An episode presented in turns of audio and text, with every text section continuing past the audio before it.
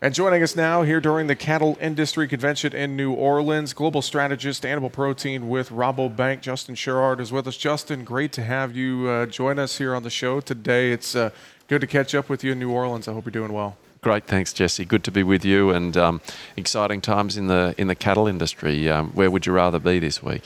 Exactly, a lot of conversations happening here uh, in New Orleans surrounding the cattle industry. And there's a, a, lot for us to cover too. And I think I want to start. Uh, one of the big topics we're hearing a lot about is the discussion around trade, around yep. global trade, U.S. beef production. We've seen the new reports now, beef production down in the U.S. We're hearing just a lot of talk, and I'd love to get your thoughts overall on just how this global trade dynamic is kind of setting up here as we start 2023 because I equate it to we've seen a bit of a reshuffling of the deck chairs, so to speak, trade partners, etc. So just uh, walk us through just to kind of start thousand foot view. How are things setting up in your eyes, Justin? Jesse, I'd say there's four big blocks that are moving around. I don't like the analogy of shuffling the deck chairs because it sounds like the Titanic and then that sounds like bad news. And I don't think it is bad news. Mm-hmm. But we do see a reorganisation of global trade that's taking place. The four big blocks, first of all, US. We know that beef production is down. What we're less certain about is where the sh- where the balance is going to be in reduction of domestic consumption and reduction in exports. You'll see both. Both will be down because production is down, but exactly how that balance um, is set this year, and I think importantly, remember US beef production, it's not a 2023 story, it's a 23, 24, 25, 26 story in terms of where we see beef production going.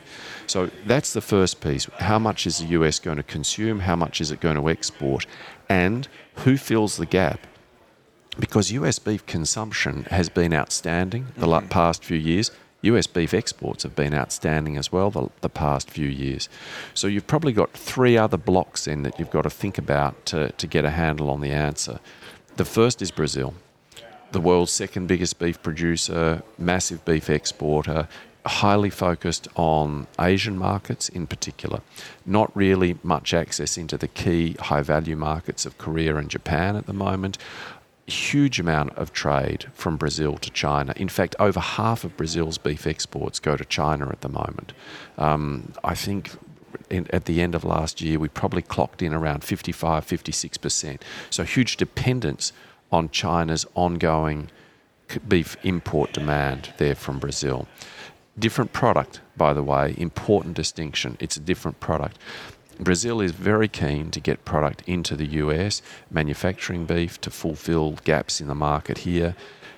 Brazil does not have a free trade agreement with the US, so competes in the other category. It's only 65,000 tonnes without a tariff applied to it. And I'm throwing a whole lot of numbers here at mm-hmm. you and mm-hmm. talking quickly. You tell me if there's too much detail here, but, but it's important to understand some of the detail because Brazil will probably fill that quota it's probably already full now, end of January. Maybe in the mid, early February it'll be full. And then they start paying 26% import tariff on, on beef. So they're wanting to fill that.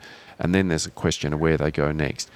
Brazil's beef production up in 2023, Brazil's domestic beef consumption at best flat in 2023. So they've got more to export this year. Mm-hmm.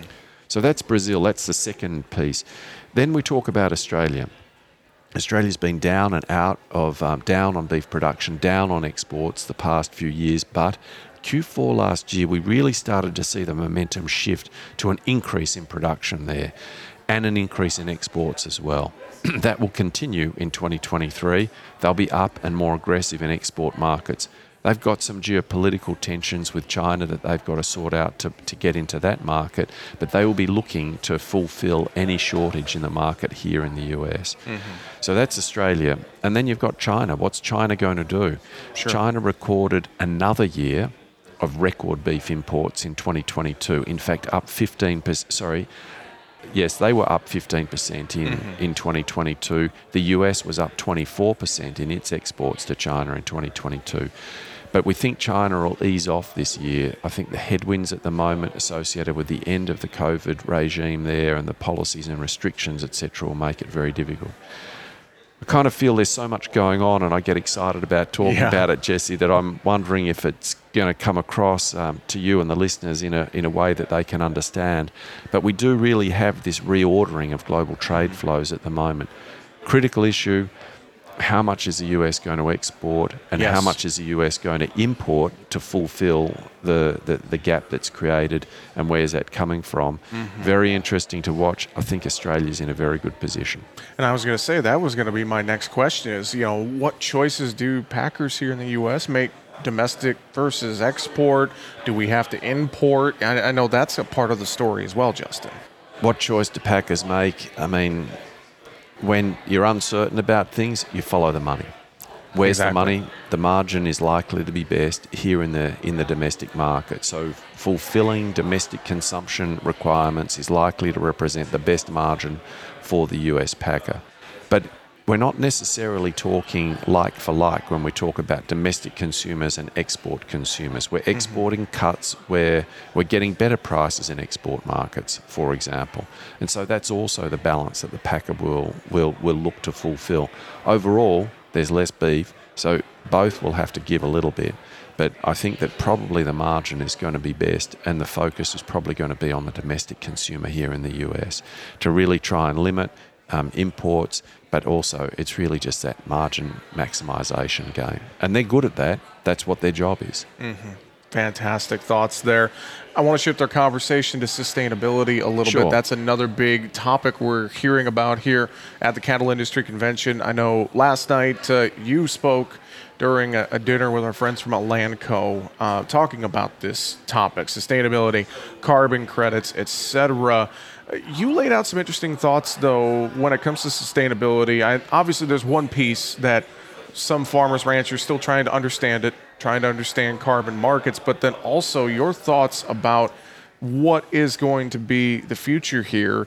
You brought up some interesting points about access to markets, access to finance as well, tied to sustainability. Can you talk about that a little bit and just some of your thoughts with this whole sustainability conversation? Sure. Jesse, I think um, first point I'd make is actually that this is where we should have the conversation about access. We shouldn't be having the conversation at the moment, in my mind, about carbon credits.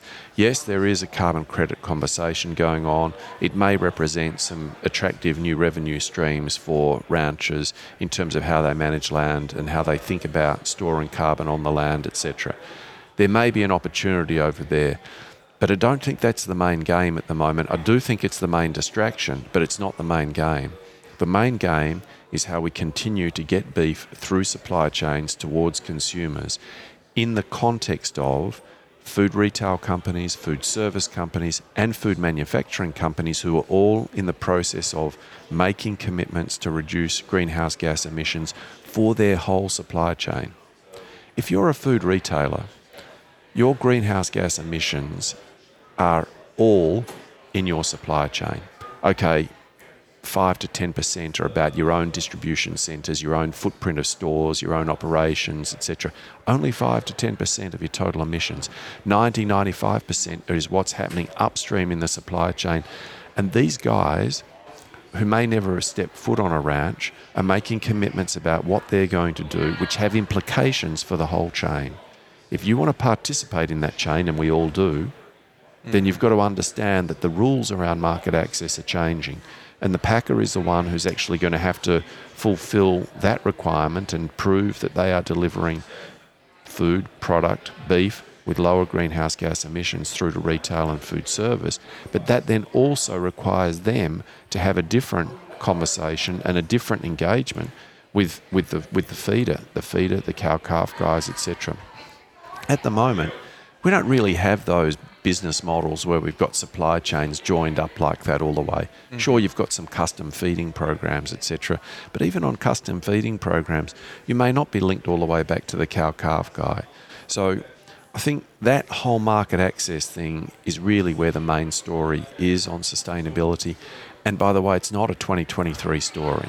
You know, it's it's about how we position to fulfill those needs and keep beef flowing through supply chains, keep consumers engaged, keep the food retail companies and the food service companies thinking beef, and we want them to keep thinking beef. It's a it's a safe, nutritious, sustainable product, but to, we've got to we've got to play along with the commitments that they're making. It's a conversation we need to have, a conversation we're going to continue to have for sure. Justin, real quick before I let you go, any final thoughts you'd want to share with us here today? Look, I think uh, just I'll just back up to a point I made about we don't have the supply chain models that connect the connect the chain from the cow calf guy and even the input providers all the way through to the retailers. We're going to see some developments in that area, Jesse. Some of them are going to represent wonderful opportunity. It's possible some of them will represent risk. And I know not all of your listeners are thinking about, gosh, what's a supply chain model? But those who are at the real buying end of the chain, the interface with the consumer, they're thinking about this long and hard. And by the way, they don't understand beef production, most of them. And so they're making assumptions about what we're going to do and how we're going to respond. And I think we all have a responsibility to try and help them get up that curve of understanding before they make decisions and impose things on us which just aren't going to work. Let's not complain in a couple of years' time when it's clear that they don't get it. Let's invest that time and energy now to make sure they do get it so we get good outcomes from this sustainability conversation. Appreciate the time and insight. Global strategist, animal protein with Rabobank, Justin Sherrard. Thanks for joining us here at the Cattle Industry Convention, sir. We'll talk to you again soon. Pleasure, Jesse. Thanks for having me.